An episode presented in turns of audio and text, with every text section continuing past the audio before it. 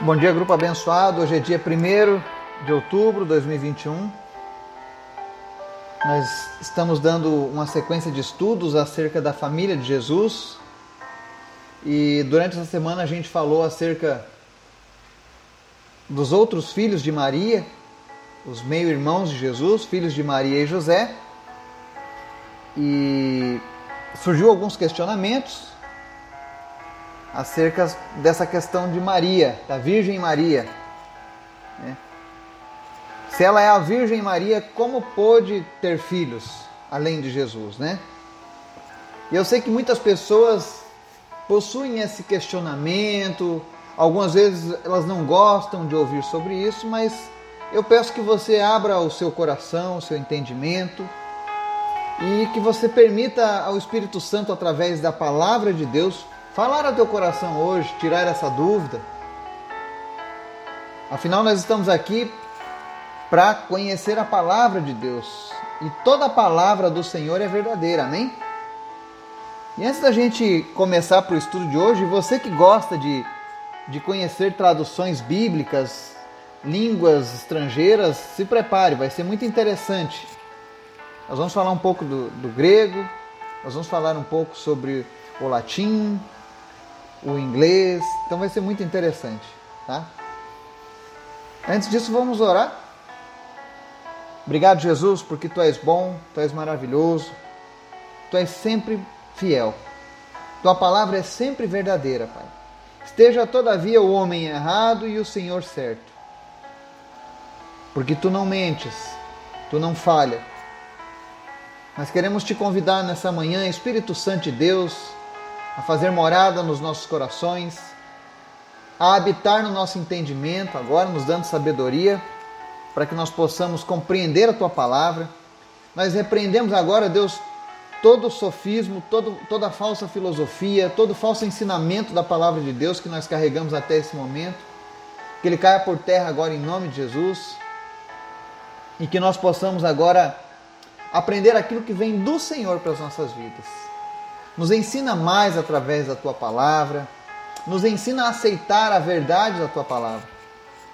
E Senhor, usa as nossas vidas, toma as nossas vidas em tuas mãos, nos capacita, nos direciona. Nós te, nós te apresentamos nessa manhã aqueles que estão enfermos, aqueles que sofrem de depressão, aqueles que sofrem do câncer, Covid-19, não importa o problema, tu és o Deus que cura. Tu és o Deus que pode todas as coisas. Em nome de Jesus, pessoas que sofrem de câncer sejam curadas nessa manhã, pessoas que estão entubadas sejam estubadas nessa manhã, pulmões voltem a, a funcionar, órgãos que morreram voltem a ser agora revitalizados em nome de Jesus. Volte à vida, você que estava morrendo. Que o Senhor venha soprar o fôlego de vida sobre a tua vida. Aquele que estava depressivo, receba a alegria do Senhor nessa manhã. Deus, tu és maravilhoso. Obrigado pela tua palavra que nos alimenta. Fala conosco nessa manhã, Pai, e nos ensina em nome de Jesus. Amém. O nosso estudo de hoje a gente vai começar. Nós estávamos falando acerca dos irmãos de Jesus. Eu creio que ficou bem claro. Né? E se Jesus teve irmãos, sanguíneos, irmãos uterinos, gerados pela mesma mãe, é porque Maria teve relações sexuais com seu marido, José. Vale a gente lembrar que uma das premissas, um, uma das dádivas que Deus concedeu ao homem foi o poder de multiplicar sobre a face da terra. Quando Deus criou o homem e a mulher, ele deu a eles o mandamento de multiplicarem. Tá? E muitas vezes as pessoas entendem errado a questão do sexo. As pessoas demonizam o sexo como se ele fosse a raiz do pecado. Né? Eu já vi muitas pessoas falando, não, o pecado de Adão e Eva, né? Ah, foi o sexo. Não, não foi o sexo. O sexo dentro do casamento nunca vai ser pecado. Pecado é o sexo praticado fora do casamento. Por exemplo, um casal de namorados que vive as suas intimidades sexuais. Apesar de ser comum nos nossos dias, aos olhos de Deus isso é adultério. Está errado. As pessoas fazem propagandas né, no carnaval que o sexo seguro é o sexo com preservativo, né? Mas o sexo seguro de verdade é o sexo dentro do casamento. E ele é abençoado por Deus. Foi um presente de Deus para o homem e para a mulher. Tá? E Deus não ia tirar isso da vida de José e Maria. Afinal, eles eram pessoas como nós, eram homem e mulher. Tinham suas necessidades. Foram pessoas especiais porque tiveram um propósito diferente. Mas continuaram sendo seres humanos, como eu e você. E aqui no livro de Mateus, capítulo 1, nós vamos ler um texto polêmico, mas muito esclarecedor. E ele diz assim: Mateus 1, 25, acerca de José. Numa versão bíblica diz assim: Mas não teve relações com ela, enquanto ela não deu à luz um filho. E ele lhe pôs o nome de Jesus. Tá?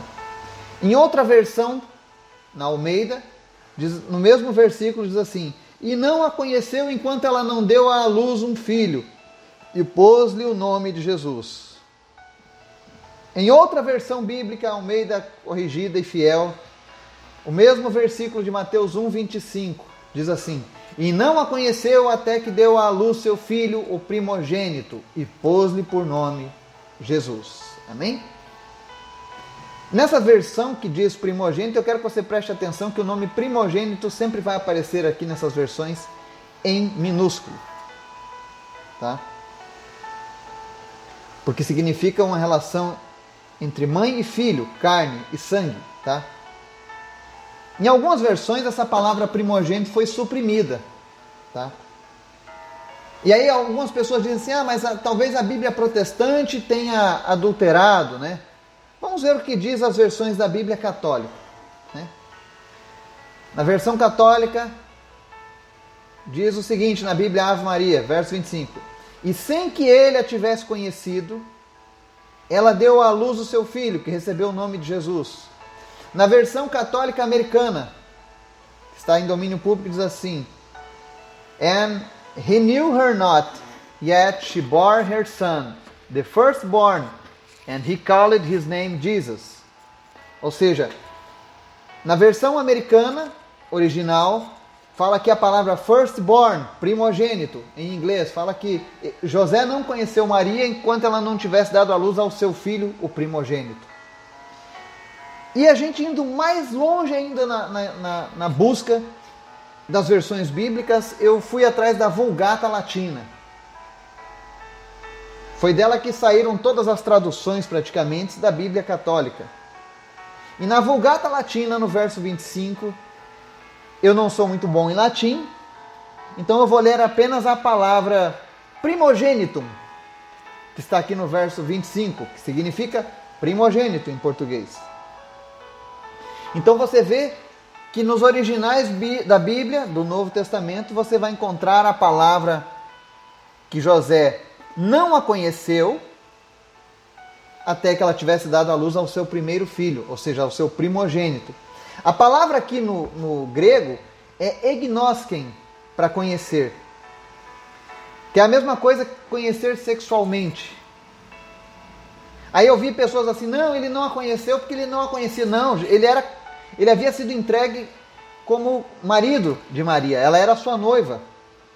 E se você ler os versículos anteriores, você vai ver que José, inclusive, pensava em deixá-la.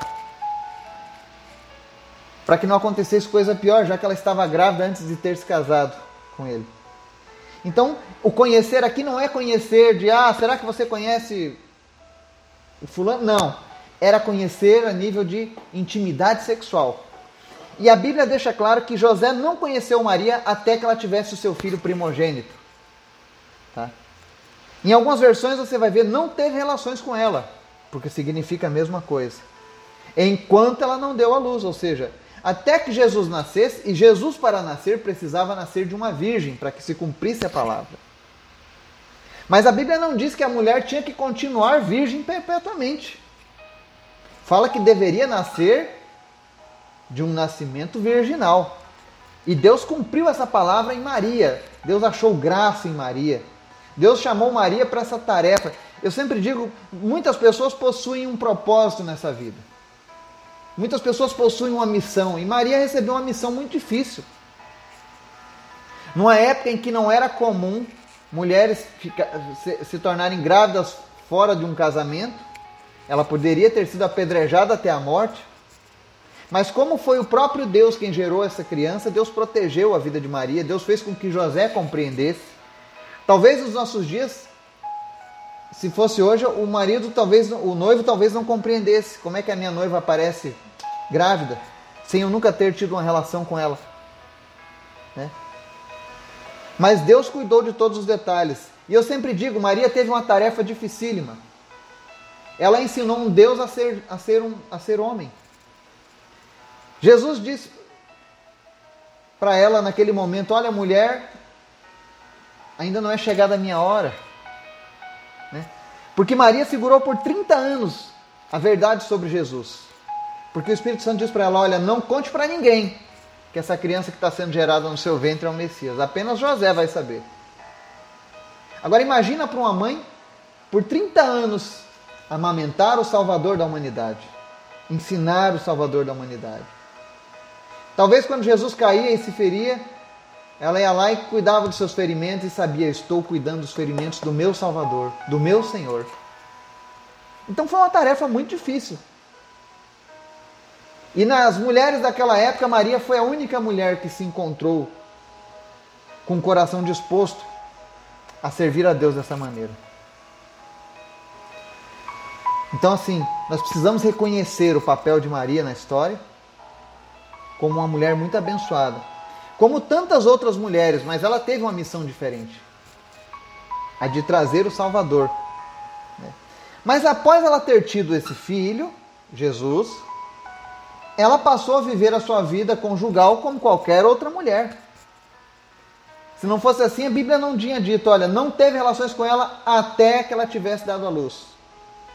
Se ele não teve relações com ela até ela ter dado a luz, significa que logo após ela ter dado a luz, quando passou o seu período normal, eles tiveram a vida de casal normal.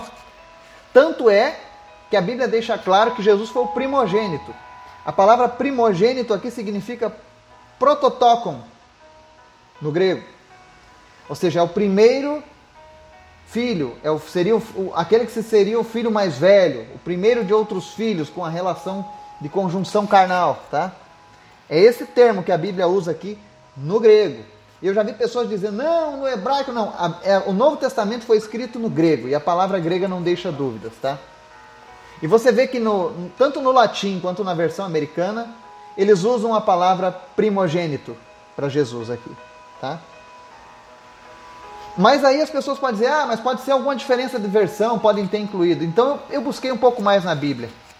E eu encontrei lá no livro de Lucas, capítulo 2, no versículo 7. E tanto faz se a tua Bíblia é católica ou protestante, você vai encontrar a mesma palavra, que diz assim: E deu à luz o seu filho primogênito, e envolvendo-o em faixas, reclinou num presépio, porque não havia lugar para eles na hospedaria. Ou seja, quando Jesus nasceu, na foi colocado na manjedoura, né? A palavra diz aqui que Maria deu à luz ao seu filho primogênito, ou seja, o primeiro de outros filhos que viriam, tá? E não há mal nenhum, gente, em você saber que Maria não permaneceu virgem. Ela continua sendo a Virgem Maria que gerou Jesus. Porque essa era a condição para o Salvador nascer. Tinha que ser de uma mulher virgem. E aí talvez você se pergunte, mas desde que eu me entendo por gente, eu sempre acreditei na virgindade perpétua de Maria. Né? Mas eu fui procurar saber quando foi que isso aí começou a ser oficial, essa informação. E aí eu descobri que em 1874, não tem muito tempo, o Papa Pio IX oficializou esse dogma de uma virgindade perpétua de Maria. Agora nós não sabemos de onde ele retirou essa virgindade perpétua.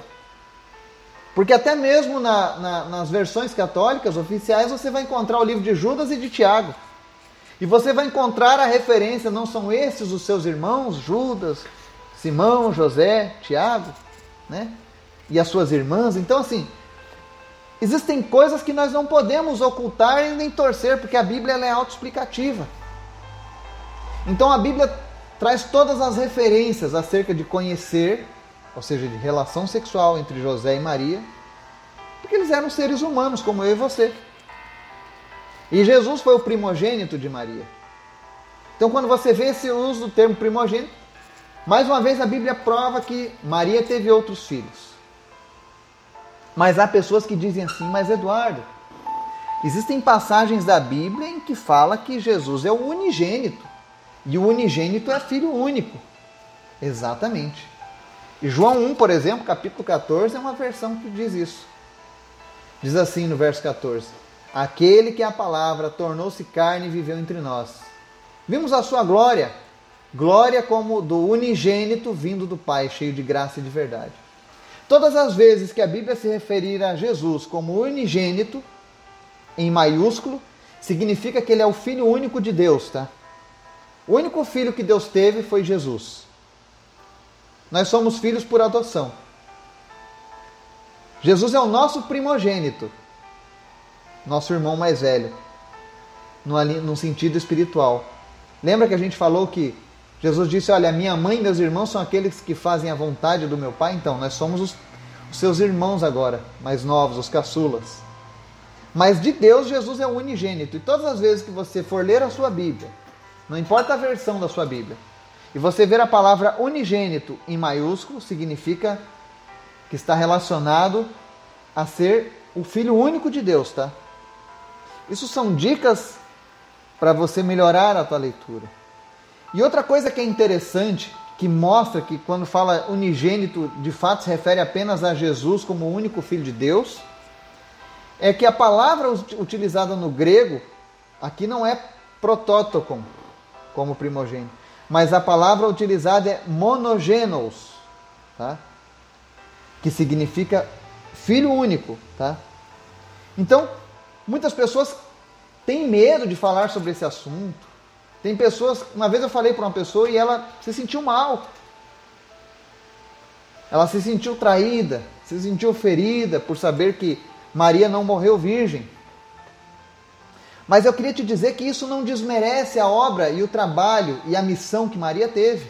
Pelo contrário, isso mostra que Deus é tão bom, tão misericordioso, que apesar de José e Maria terem passado esse problema no início da sua vida, Deus os abençoou, permitindo que eles fossem uma família funcional, uma família normal, uma família segundo o coração de Deus.